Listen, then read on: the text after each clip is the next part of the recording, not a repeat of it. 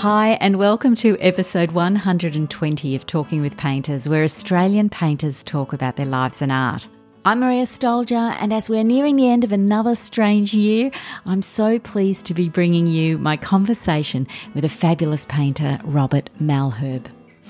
Whether it's a moody vase of flowers, a reclining nude, or the incredible valleys of the Blue Mountains, Robert uses fluid brush strokes in an alla prima method which make you feel like the painting was completed only moments ago. He's won the New South Wales Parliament Plein Air Art Prize and the Manning Art Prize, and he's been a finalist in the Archibald, Wynne, Sulman, Doug Moran, and Kilgour Prizes, as well as others. And he's represented across three Australian states and in New York, and his work is held in many public and private collections. We met in his studio in Sydney. He also happens to have one in the Blue Mountains. And there was a whole series of recently painted works lining the walls, which were absolutely stunning. All the works we talk about in this conversation you can find on the website talkingwithpainters.com. And I asked Robert to take me back to the beginning and tell me where he was born and what he remembers of art as a child. Yeah, well, I was born in Mauritius. Uh, I came to Australia in 1971 when I was six years old. Um, I always drew, um, but painting for me was a um, a strange thing. I didn't I didn't quite understand what it was, but I, I did have this um, amazing moment. Um, see, my father uh, back in the 50s spent some time in London, and um, he always kept this brown leather suitcase in the house. And when we left Mauritius, he decided to pull this brown suitcase down from the shelf. And he opened it up, and inside was basically everything that he had when he was traveling in London.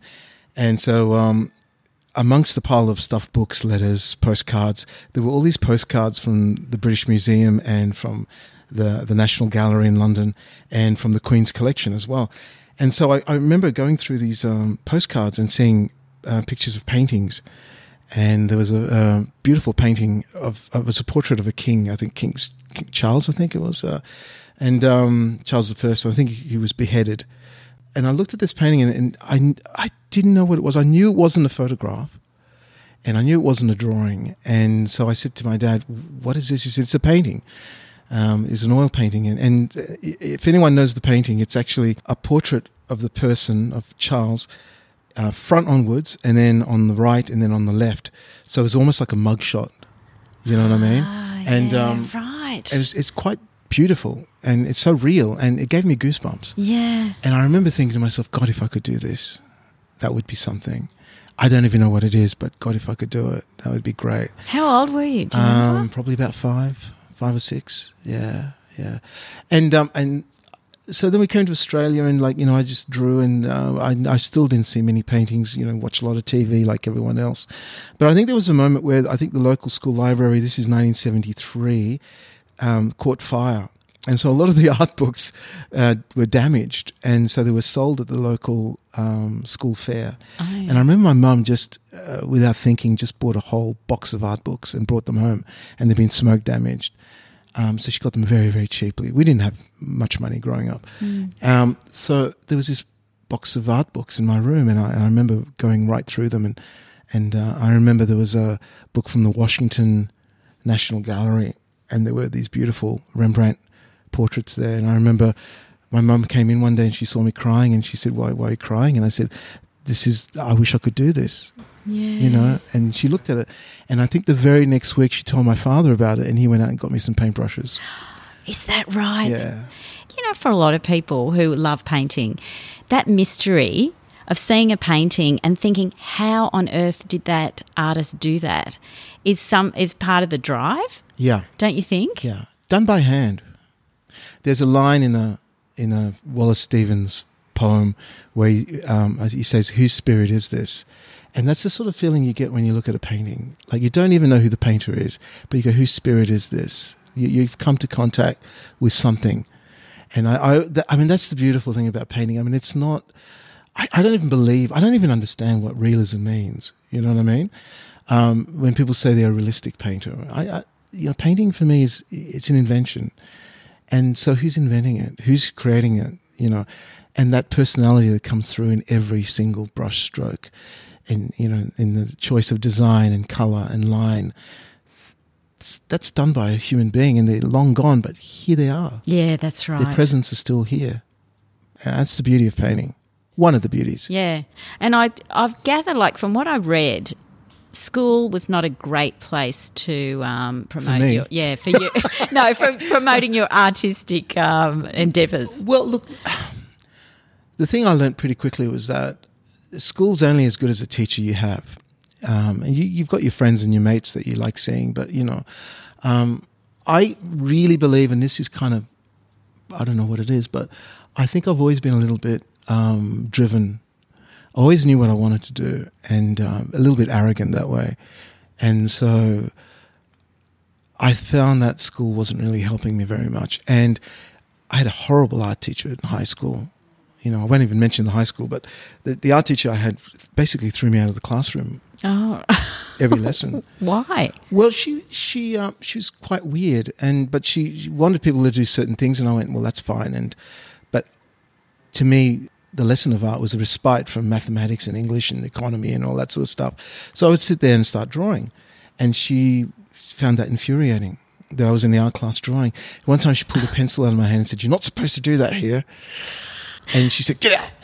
If you're not going to do what I tell you to do, get out." And so, you know, I, I spent most of my art lessons outside. You know, and everyone thought I was going to get expelled. You know, Yeah, that's weird, isn't it? What were you drawing? all sorts of things, you know, uh, whatever, straight out of the imagination, uh, just stuff that I would make up, and uh, and uh, it was only much later that I started drawing things around me that I had the confidence to draw things around me. So tell me about what happened after school because uh, you decided that um, at age 16 you were going to leave school. So what, what happened? Well, I basically at sixteen I had a whole bunch of drawings under my arm, and I and I had this ambition of going off to being a painter and even going to art school, but I was so stupid that I missed out on the major enrollments of that year, so I had to wait another year and before I could enroll again for art school. And uh, my father was so angry that I'd left school that he said, "Well, you better get a job. You know, you're not going to sit around and do nothing." Yeah. There's nothing like having a teenager hang around the house doing No. nothing. Oh no, no, he wouldn't allow that. He was so angry. So he said, "You bet- you have to get a job. I don't care what you do. You just have to get a job." In fact, he actually tried to get me a job at the Department of Main Roads as a clerical assistant, and I got the job, and I did it for one day and then left. Which, like you know, I think my father had it with me. He just thought, "Oh no, this guy's hopeless." But um, so but I had a bunch of drawings, and and I took that into an animation studio, and they gave me a job, and and they trained me how to uh, to animate. That was with Yoram Gross Film Studios. Wonderful man. And that's in Sydney? It was. Yeah. And so that became your, your first major career, didn't it? Being an animator, yeah, yeah. And I did that for many years. And, and look, the money is fantastic. And look, they're paying me to draw, which is wonderful. And with that money, I traveled and, and I did the things that I always wanted to do was that uh, I was independent. Um, I could, um, you know, buy as many art books as I wanted to. I could, you know, um, go to London. And I lived in London for three years, which was fantastic. And, yeah, you know, I'd go see wonderful shows there and, and um, stand in front of amazing paintings, you know, Manet, you know, Rembrandt, you know, Degas. Um, So all the while you were, you were thinking about painting all that time. I Were- never stopped. You I were actually stopped. painting?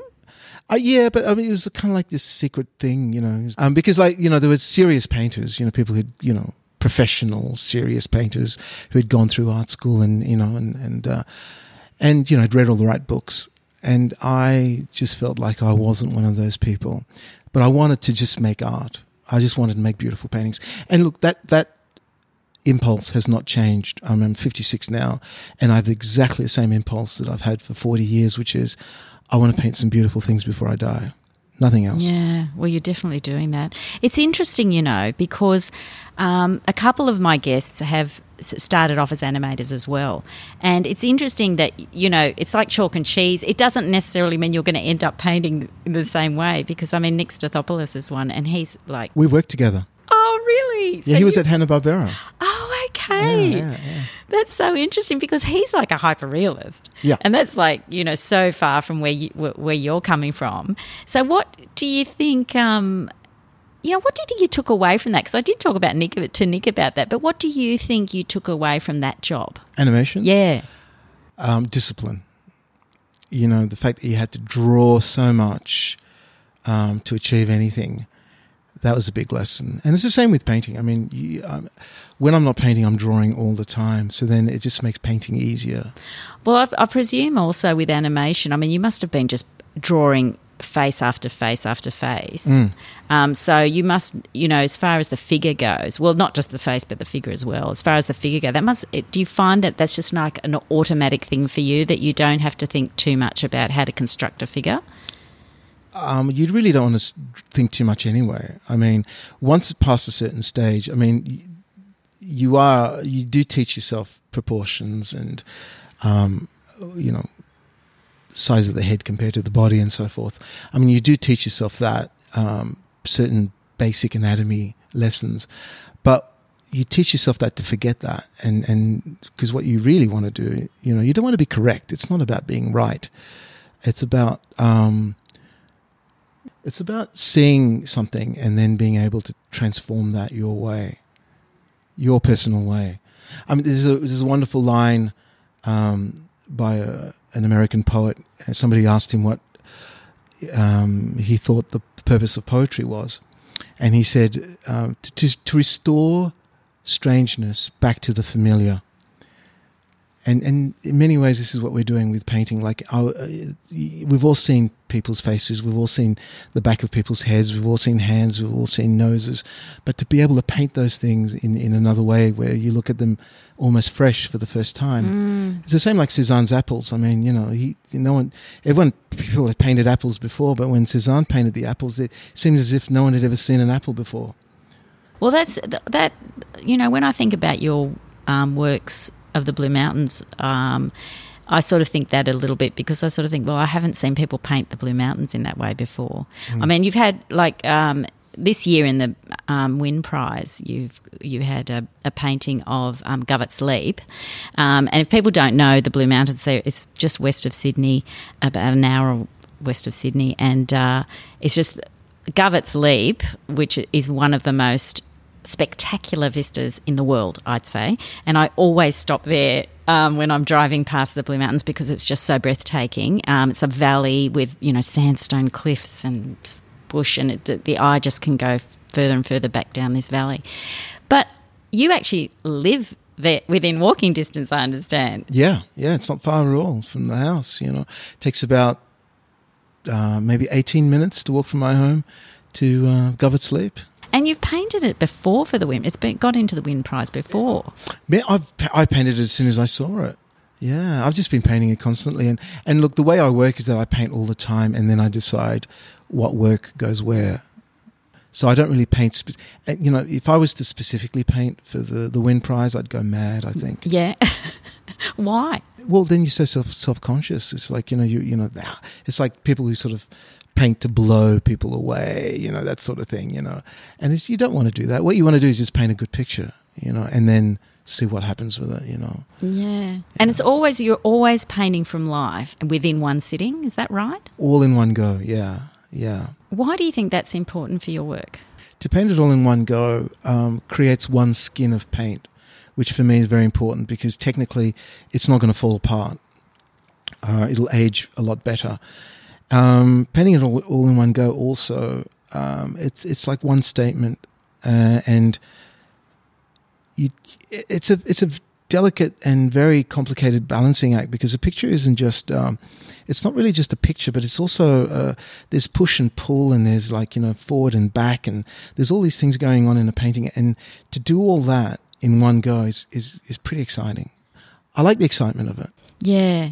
So, in order to achieve that, though, so when you when say you are going to decide to do Govetts Leap, and you've sort of walked there, because I, I understand you don't drive, I don't drive, no. right? So you would walk. So you you would walk there. Yeah, I'd take a trolley with a canvas and, and a backpack and, and go there. And, and sometimes I'd get driven there by my wife. Yeah, Yeah, right. Which is nice. Yeah.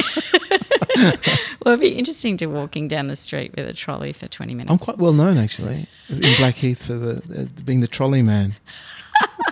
Well, the other thing about Govetts Leap is that it's like a huge tourist spot. Yeah, So you must be setting up and having people, you know, coming past you all the time. Oh yeah, yeah, yeah. It's, it's funny. Or do do you have headphones on so that they, they get the Sometimes the I do, but Yeah. you know, I, I find that headphones do. Um, stop me from. Uh, cause I tend to move my head a lot when I'm painting, and then if I'm aware that I, I, I don't like being too aware of myself when I'm painting, and these little things can make you bring you back to yourself. I mean, I I, just, I really like getting lost in the painting, and the more you get lost into uh, what you're doing, the better the work is. Mm, mm. Because you surprise yourself. I mean, that's the whole point. Is to surprise yourself, you know. Because if I knew what I was going to paint before I paint painted it, then it wouldn't be interesting. I mean, it's like if I say now I'm going to paint a figure, or now I'm going to paint a still life, or I'm going to paint a landscape. That's just subject matter. What happens after that is content, and in each time you have a different content. There's different things going on in each painting. I could paint Govetts Leap um, 20 times, and there'd be 20 different types of paintings. Mm. Do you think it's exciting? I mean, I find that interesting when a, an artist revisits a subject. Um, and I mean, Morandi's one of the most famous ones that have done has done that. But is there an excitement about revisiting it? Yeah, because um, the more familiar you are with something, the more you can take liberties. The more you can go, oh, I know what that looks like, but what if I did this to it? Yeah, that's that's a really interesting approach, and I presume that's the same with the portrait because I've heard you've you've painted your wife Dana over a hundred times. Oh yeah, many many times. Yeah, yeah, and um, each time it's different. Each time I'm different. Each time she's different, and uh, each time the flavor's different. You know, it's uh, you, you're going for a different thing. You know, a different mood. Does she mind? She hates it. Would, would, do you get her to sit down and stays like? Can she watch TV or something like oh, that? Oh, she, she often wants to sleep, and I just go, no, please don't. You know, no, can I have your eyes open for this one? You know, um, but no, no. Look, we, it sounds like we don't get on, but we do. We've been together for thirty years. We're, we're very, very close. Um, but you know, I think for her, it's just there's a point where she realizes that she's modeling and she's sitting still and she hates it you know. Yeah, yeah. She likes to do things. Yeah. Well, how long would it take usually, like to do to do alla prima? I suppose it varies. I mean, that's a stupid question, but yeah, no, no. I mean, not longer than three hours. Mm. Yeah, well, I've seen a YouTube video of you painting, and uh, it's it's great because you really get a sense of how these beautiful works are created, and it's interesting to hear you say that it's important to get lost in the painting because it looks as though uh, it is a very continuous, sort of rapid sort of process. Do you think speed is important? Yeah, I think um, it's essential. I think um, when I was very young, I, one of my first heroes was a paint, English painter called Walter Sickert, and he said uh, one should paint fast and well, and I, that always stuck and I think it's very true. I think you know the, the faster you paint, the less you think. You're more likely to surprise yourself. You're more likely to make marks that surprise you. Uh, you've got no time to think about color, so you just put down the things that are instinctive, and and then you find that these instincts are, your instincts and, and no one else's, and so that's important. And then at, at the end of the day, you've got this image that you've made that you go, well, I made this. No one else could have made this. Yeah. So this that tells you something about yourself. So you're learning Totally, that's right. And it's interesting what you say about colour because I think you can overthink colour. You know, you sort of think, oh, is this going to, if, if you start analysing it too much and you think, is there, you know, do I need a complementary here or whatever, you know, or is that tonally right? Mm. And if you're doing that too much, then you can really get bogged down. Maria, you can overthink everything, not just colour, everything. You know, I mean, I feel like I'm just having a talk to you, but I don't at, at all think of myself as an artist. Really? No, I don't think of myself as an artist. I think being called an artist uh, is, is, nice, but I don't. I just see myself as someone who paints pictures. What do you think the word artist suggests? I think it's a gift word. You know, I think it's something that someone else calls you as a compliment. You know, but I would never turn up at a party and say I'm Robert. I'm an artist. I, that you know, no. One particular painting I really loved in your recent show with Jan Murphy, um, which was um, feel is called "Feeling Is Everything." I mean, the show is called "Feeling Is Everything," and I actually posted it on my Instagram was um, when I was telling everybody I was going to be interviewing you, and it's called Figure Thirty Four, and it's the most beautiful reclining nude. Um, uh, which she's reclining, and she, but she's on her side, and we're just seeing her from the back, so we can see her back. And then below the platform that she was sitting, the, the beautiful lines and beautiful colours, which I presume you know weren't really there. I mean, you must do you do you look at a painting at that point and sort of think, you know, what does this painting need now? Is that your because a lot of paint, painters talk about that, responding to what the paint, painting needs. Would you get to that point? In a painting, or do you feel like you're you're really tied to what is happening in the studio? Um, what's happening in the studio is really just a jumping off point. Um, the minute you make that mark um, on the canvas, anything else that you put down relates to that mark, and you know, so so then you're only looking at you know the the, the motive, you know, the the landscape or the nude as a kind of a guide, uh, like a tour guide to lead you through what you've already begun mm. on the hmm. canvas. So I mean, you know, that's why there's distortions in my work and um, and things pushed around and and um, you know, the thing I'm aware that I do is that I'll put in a a few directional lines because I'm interested in movement. And I think the whole painting, the whole structure of a painting sits on the movement that that you first see and you're excited by, right? So let's say I'm, looking at you now, and I, I can see this this rhythm, and I would probably begin with that rhythm of the line, and then I would build the rest of you from that line. But I wouldn't sit there and draw you with your your nose, your eyes, your you know your shoulders, and then start putting in color. I I, I would never ever do that. Oh, so that so that sort of gestural direction is really important to start off with uh, it sort of gives you a guide as to what you know where the head's going to be and where the shoulders are going to be and so forth. Yeah, yeah. I really liked your self portrait that was oh. in the Archibald. Oh, uh, thank it, you. Now that was from a mirror, wasn't it? Yeah. Did, did you find that challenging? Is that quite difficult? It's horrible. Why? Well, you're looking at yourself, and, and then you're aware of yourself. You're trying to. You're looking at yourself, and then trying not to be aware that you're looking at yourself. Yeah. It's painful. Yeah. And then you see things and you go, who's this guy and why am I painting him? it is weird looking in a mirror oh, yeah. for a long period of oh, time. Yeah. Oh, no, it's it? very strange. Well, there's, I mean, with that one, there is an element of exaggeration in that. And uh, no, I think you've sort of said that, you know, you do use distortion and exaggeration in your work. It all is. It all is, though, really. Every, every you know, it, what you're trying to do is convince, though, within those distortions. Mm.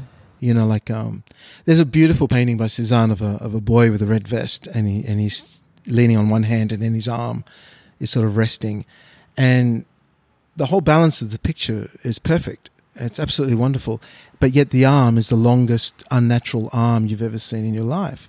I mean, if you were to point that out, a lot of people would say, "Oh, that's just wrong," and I think he copped a lot of flack for it. But for me, it's beautiful because it reminds you, first of all, that it's a painting Second of all, that it works beautifully. And three, who cares? You know, it's not, you know, it's, it's not like the most accurate wins. You know, that's not what it's about. For me, the most important thing about painting a picture is that is the painting going to be alive or is it just going to be a picture? A lot of pictures around. And, this doesn't have to even be about figurative works, it could be abstract or anything. Um, is the picture alive? You know, you stand in front of a Rothko and that's alive. Mm. That's a living thing. How does he make those colors vibrate? How can how can you look at a Rothko and, and think of Rothko even though you're looking at bands of color? You know, and there are people who who try to do the Rothko thing, but you know they don't have that essence. Mm. They certainly it's don't. very his, difficult to do that. They don't have his um, sensibility mm. and his language. I mean, he invented that language, you know, and. Uh, and he invented it because it, it was perfect for him. It suited him. Um, so the point I'm making is that you know whatever it is that you do, it has to be alive. And there are a lot of pictures, and there are a lot of good pictures. You know, you look at them, and think, "Oh, that's a nice picture." But for me, the best paintings are the ones where they're just so alive that they seem like miracles. Mm. What about with commissions? Do you get commissions? Sometimes I do. Yeah. How do you feel about that? If you can make the commission work for you, rather than working for the commission, then that's a good thing. In what way? What do you mean? Well, if you can be totally selfish and say, "Look, take it or leave it," mm. and, you don't have to flatter the person. You don't. You, it, would, would it not work if you felt like you had to flatter them? Look, I, I once did a commission a portrait of uh, of someone, and um, um, the person looked at it. Uh, this, he was the son of the the sitter, and he loved it. And I thought I'd taken liberties, but he loved it. And but he just made one comment uh, about a certain redness on the face, and I toned that down, and he was very happy. And I was very happy to to make the change. I mean, because you want people to be, you don't want people to be, you know, unhappy with your work. Well, you know. totally. I agree. And especially if they've asked you to do it. That's right. Yeah, there's a certain amount of professionalism that comes into the fore when you accept a commission, and um, you have to be prepared to, to deal with uh, clients' wishes. Uh, but other than that, really, you should just do what you want to do. Mm. I love the portrait you did of Michael Reid. I thought that was really good, actually. We did that right here in, in an hour and a half. Oh, did you? Mm. He must have liked that. Uh, he liked the portrait. Yeah, no, he thought it was interesting. Well, it yeah. got in the Archibald, yeah, so that's pretty good. that's pretty cool. So, how has the Archibald and Wynne and so? I mean, you've been in- hung in the Archibald, Wynne, and Sulman. Yeah, Um, how's that whole experience been? great because I mean, you know, it expands your audience. You know, I mean, because look, you just paint and paint away, and then a few people like your work, thank God, and they support you and they buy the paintings, and that's fantastic. And then you can keep going. You can keep buying good quality paints and and beautiful Belgian linen to work on, and you know, you can get nice frames on your work, and even now and then you might splash out and get some cadmium red, and and go out and sit in nice restaurants and drink nice wine, and, and all that's lovely. And if you can keep that going, Yeah, that's fantastic. And still paint what you want to paint. That's a that's a great way to live. yeah, it's fabulous. So it's good to get the exposure for the exposure as well. oh, it's yeah, fantastic. Yeah, it's, yeah. it's important. Yeah, definitely. it's the big it's the biggest show in town. That's right. That's right. Tell me, talking about the Art Gallery of New South Wales, I read somewhere that you used to go there when you were a child or Yeah. when you were younger, a teenager, or whatever, Yeah. and used to go and look at. Because I don't think we've covered this point in that you basically had no formal education in art. You actually learnt by looking at art. That's right. I, I learned by looking at paintings and drawing off paintings. And so, what works would you have been looking at at the Well, Art there- Gallery of New there's South lots Wales? of beautiful paint, uh, paintings in the art gallery. Uh, there's, you know, the, the beautiful Bonnard self portrait. Mm. Um, there's the the great Auerbach painting downstairs. There's uh, the you know there's the there's also, there's so many good things. You know, so many beautiful pictures there that you could just walk around and and um, and draw. Yeah. Oh, so you would draw in front oh, yeah, I would Yeah. actually yeah, come along with a sketchbook and draw. And, and back in the old days, the the guards that used to work there all the time, you remember them with the the grey suits, you know, and uh, Yeah. they all knew me. Oh, that's nice. I must say, there's something about that place that is very sort of nurturing. Oh yeah. The art gallery. Oh no no no! It's it's, it's womb like for me. it's it's like I go there and I feel straight away. I just feel um, very comfortable. Just jumping back to talking about that portrait that I was that that painting that I was talking about, the figure 34. What what I found interesting about that show was that there were several paintings where you painted the model's back. Um, what what what appeals to you about that aspect? Okay. Um, yeah, the thing about the back, and, and I also paint a lot of the uh, images of women's nape, the back of the neck. It comes from two influences. One is Degas, and the other one is um, Japanese block prints. And uh, the I, when I was a boy, I used to find Jap- the the uh, the prints of the Japanese women, the back of their necks with their hair tied up in buns. I found that the most erotic thing ever. You know, I thought that was really beautiful uh, charged images for me. And so I, um, I always thought that you know you could see, tell a lot from a person from their back. It's the body language, it's everything from the way they stand, the way they walk. And I think Degas did that in one of the. I think there's a beautiful etching that he did of, um, I think it's Marie Cassatt at uh, the back of her, and she's in the museum looking at paintings, and she's got a hand on her hip, and she's wearing black, and she's got her head tilted somewhat, and he, it's a it's a charged image. I mean, and and when you see people's backs, you can tell a lot from them, and it's it's kind of mysterious and uh, but also also very re- revealing. And so uh, I tend to paint backs a lot. I love backs. I think backs are beautiful. I want to move on to your still life work because, I mean, a lot of your still life work have flowers in them. But I read, you know, in you know you you're in the Amber Creswell-Bell's book, uh, Still Life, and you mentioned in that book that there's a potential in the, in that sort of a painting for creating tension in a work. Can you tell me what a bit more about that? Well, look, the, the thing with still lives, and particularly paintings of flowers, is that the two main preoccupations, or the, the, the two serious questions for any artist, is um, um, sensuality or eroticism and death.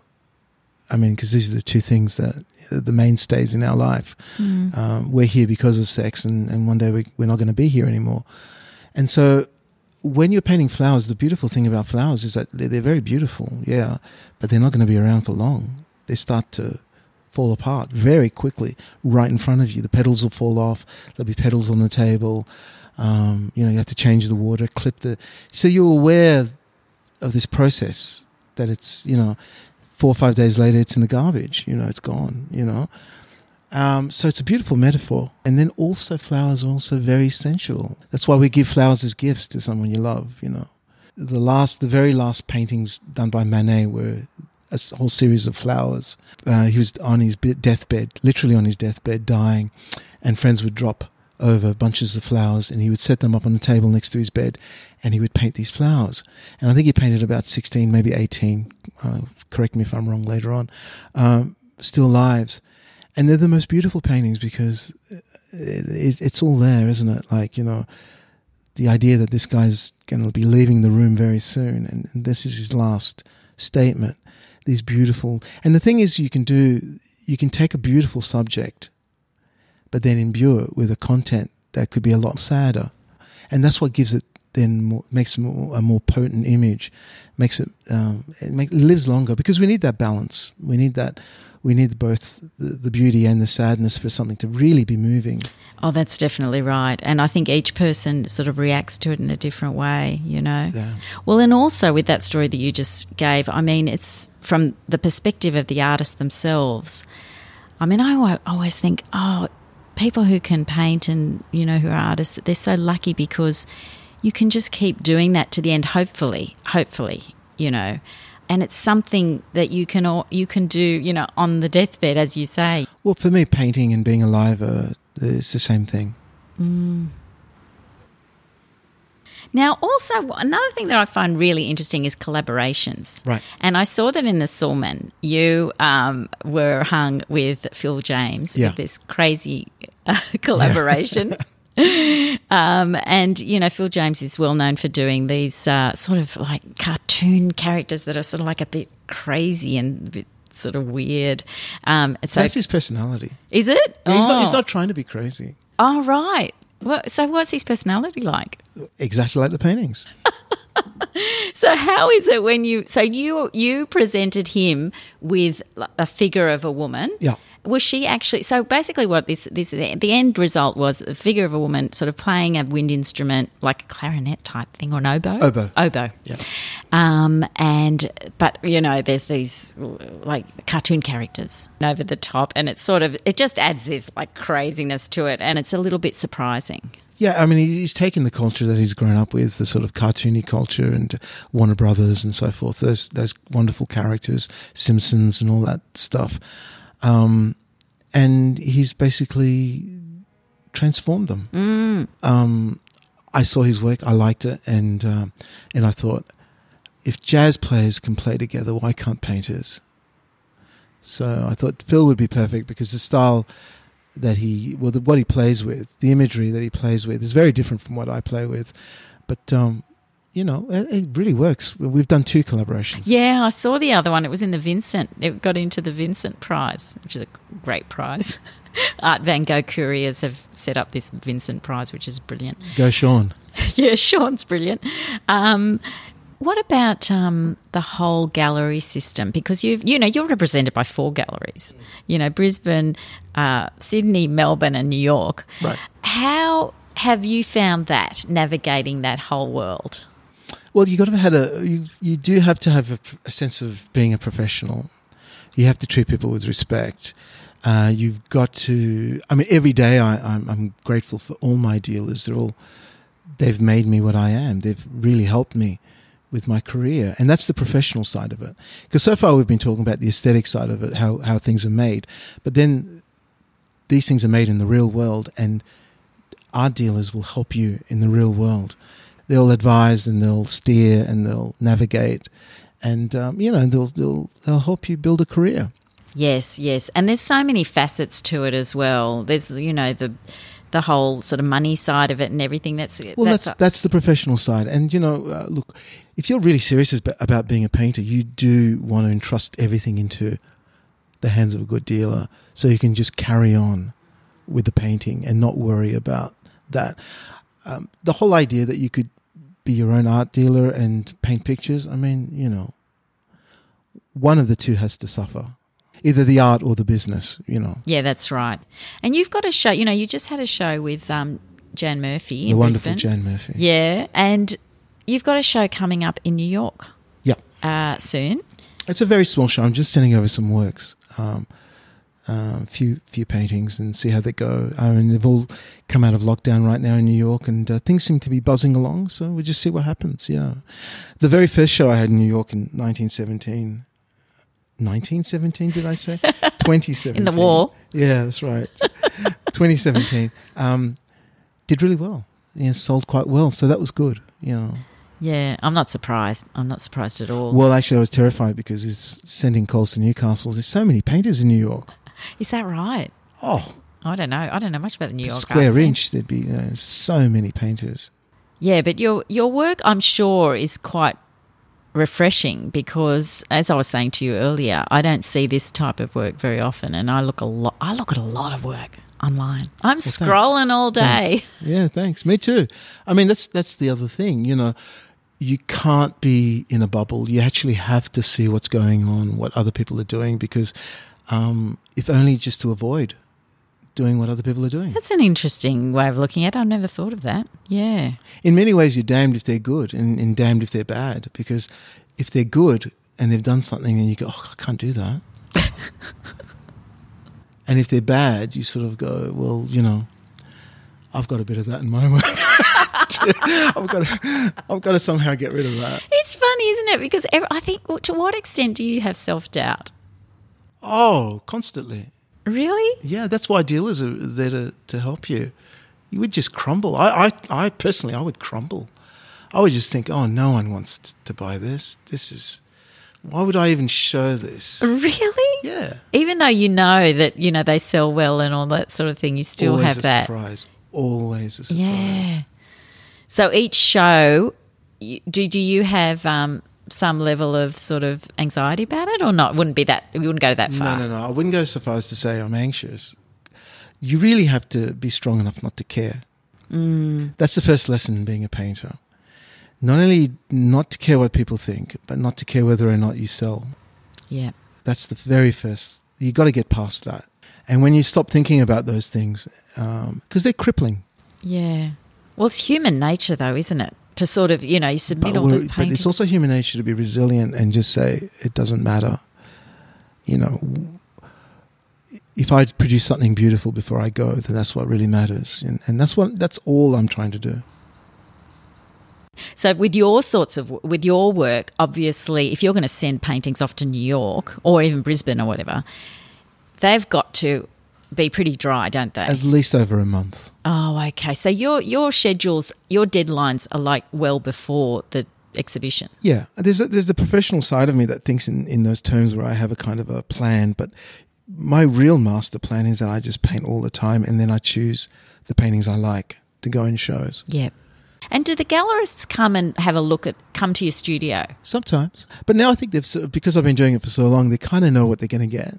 They kind of know that I'm reliable and I'm not going to send them rubbish, you know. Yeah. And you know, you just send through a, a JPEG and they can look at it. And one of the things I tend to do with my dealers is that I send through.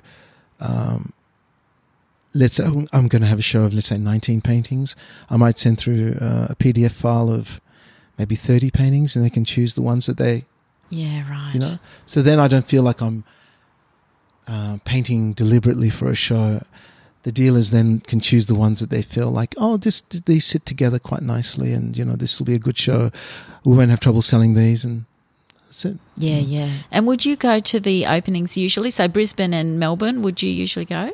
Prior to Corona, yeah, absolutely. That's an exciting time when you go to your opening. It is. It is. It's it's nice to see them on the wall. It's nice to see them all together. It's nice to see them in beautiful light, and uh, and um, all of a sudden they become someone else's work. Yeah, isn't that interesting? You must see them in a different way. I'm sure I'm not the first person to say that. Yeah, it's fascinating.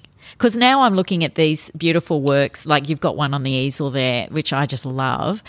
And, you know, that is going to look totally different in a gallery space. Absolutely. You know, you know different yeah. light and. Ideally, you want the feeling that it feels like someone else has painted them. Why do you want that feeling, though? You want to be removed from your own work. You don't want to, you know, or else you just be turning up with a, um, you know, set of paints and just constantly retouching. Yeah, that's right. Well, it's like Ian Fairweather denied that he even painted the things that would be in the gallery. Is that right? Yeah, yeah, yeah. So I think there was like a retrospective. That's pretty great. But the, back in those days, it was a it was a little bit different because you didn't always see reproductions of things all the time and be bombarded with things. So you you probably let go of your painting from your hut, you know, on Bribie Island.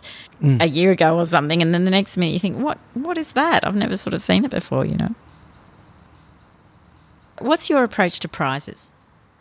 Um, uh, yeah, look, I think it's pretty much the same as um, my approach to exhibi- um, exhibiting my work. Is that uh, I tend to paint all the time, and, and, then if a certain prize comes up, let's say it's a landscape prize, and I already have a landscape painting, then I'll put it into the prize. But I will not. I'll try not, or desperately try not to paint specifically for a prize, mm. because down that path madness lies. you invest too much emotion in it. Well, then you get annoyed. You think, you know, I'm entitled to be in this show. What's going on? I should have won this prize. Then you go crazy. Yeah. That's right. I've I've won a couple of art prizes and it's nice and the money's good. Yeah. But you know, other than that, I don't think it validates what I do that much. Yeah, I do. Well, yeah. I mean, I do agree with you that it is so arbitrary. You know, um, because you could have chosen ten out of you know, say the Archibald, for example. Most people think the one that won shouldn't have won and another one was better or whatever. But it, it's also so subjective, you know, it's sort of crazy. Yeah. Art prizes. I, uh, I highly recommend anyone starting out to just put their works into as many art prizes as possible because it's a way of sensing and getting a feel of the, the, the field, as it were, to to see what's out there and what what the reaction to your work is, and um, and if you do get hung in an art prize, um, God forbid that you should win one, but you know if you get hung in an art prize, um, so many people will see your work. Yeah, that's right, and that in itself is almost enough. I think. Well, my life changed when I was first hung in the Archibald. Right. In what it, way? Well, it just increased my audience. You know, a lot more people knew that I existed. You know, all of a sudden I was in the newspaper. You know, yeah, you know, that changes everything when, when the media starts getting excited. You know, then everyone gets excited. You know, so art prizes are very good that way. Yeah, that's you know? right. But it shouldn't. I mean, it shouldn't really change what you do. You know, you shouldn't really think that all of a sudden you're a, better artist. I, I don't think I became a better artist. I just became better known. Yeah. Oh, now also I want to ask. I'm always interested to know to what extent an artist is tidy and cleans their brushes and you know all that sort of thing. Oh, like, is that important for you? Yeah. Do you clean your brushes every day, that sort of thing? Um, I try to. So then I have them ready for the next time when I'm really excited and, and want to do something. It's just practical. I'm not fastidious. I'm not, a, as you can see, I'm, I'm not dirty, but I'm not tidy. Not by any means. Mm, it's a pretty tidy studio, I've got to say, though. No, not really. Oh, there's a vacuum cleaner there. That's a good sign. it's a prop vacuum cleaner. so you don't have to be, yeah, so it doesn't have to be like pristine before you start or anything like that. Anything that hampers the work, you should get rid of. So if you, if you can't function in a untidy studio, then have a tidy studio. It's all about being able to function. And so I clean my brushes not because I love cleaning my brushes. I hate cleaning my brushes. People have have commented how clean my brushes are because I think when they're super clean and they feel like they're brand new, you get a better mark. a cleaner, crisp mark. If you've got dirty brushes, they're not going to do that. They're going to do something else. Mm. Do you use palette knives? Sometimes. I use the side of my finger a lot. Oh yeah, I saw that on the video actually. Did you see? Yeah. no, that was good. I got a lot of good tips from that video. Uh-uh. my Uh, wife shot that. Oh, did she? It was She great. yeah. It was really good watching that Yeah, actually. And you know the other thing that I noticed about that video? It's quite dark when you left. Like it was sunset when you finished Yeah. that day Yeah. on the beach. Yeah, because I try to get just that end end of day light, because there's a a there's a desperation because you know you know it's going to go down. So the, the metaphor's there already, and um, there's a lot of desperation in painting. A lot of good things come from that, I have to say. And so you've got that light, and it's changing, and you're change, and you're you're chasing it, and um, and then when it's so dark, you've got that point where you go, now I have to stop. Yeah, yeah, and you can't keep. No, you just stop. Touching You just it, go, yeah. and you know you're going to have to stop. So you just work really hard and try and get everything working. And by working, I I, I don't mean um, making something look realistic. Uh, As I said before, it's like you're looking at a painting, a construct, you know, uh, and we're trying to get everything to work: the color, the balances, the movement, the verticals, the horizontals, diagonals you know, forward and back color, all that sort of stuff. And and and you don't consciously think of those things, but they're the things that you know when you're looking at what you're doing, you know, oh, th- this is missing. It needs more this. It needs more that. And every time, and Matisse was absolutely right. Every time you touch your canvas, you've changed it. You've changed the overall harmony, the overall balance, and so you constantly have to readjust. You you move one bit, you you have to move another piece. You have to, you know, it's constantly this thing, and so you're desperately trying to get this to work before it gets dark. And how do you know when to stop if it's not getting dark? Um, when it stops annoying you, when the painting stops annoying you, not that you feel like it's a great picture, but you, uh, there's nothing there that really jumps out and, and bugs you. And uh, yeah, because like uh, there's a painting behind you right now that's about two months old, and um, It's a figure. It's a reclining nude. Yeah. yeah, I think it's finished because there's nothing there that bugs me. It doesn't mean it's a great painting, but it just there's nothing there that uh, my eyes scanning over it right now, over the whole Mm, it's beautiful. canvas, and I don't, I don't. There's nothing there that jumps out that I, I feel like I should rectify. So with this, with your show coming up in New York, would you ordinarily have gone over? For, I would have loved to. I loved New York. I've been to New York six times, you know, and uh, I would love to go there. And um, the person I show with um, Tyler Hays at uh, BDDW in New York, um, incredible. He's an incredible man. He's, he's, I, I, you know, he's that brilliant, brilliant person who can um, create this vibe, you know, and um, yeah, he's very creative. yeah. Have you been to? What's your favourite sort of museum there? The Met. Have you scratched the surface? I could live in that building.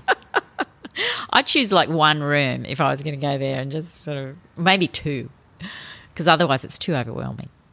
Well, I said to my wife, I said, look, next time we go to New York, let's just spend a whole week in the Met. And she said, yes.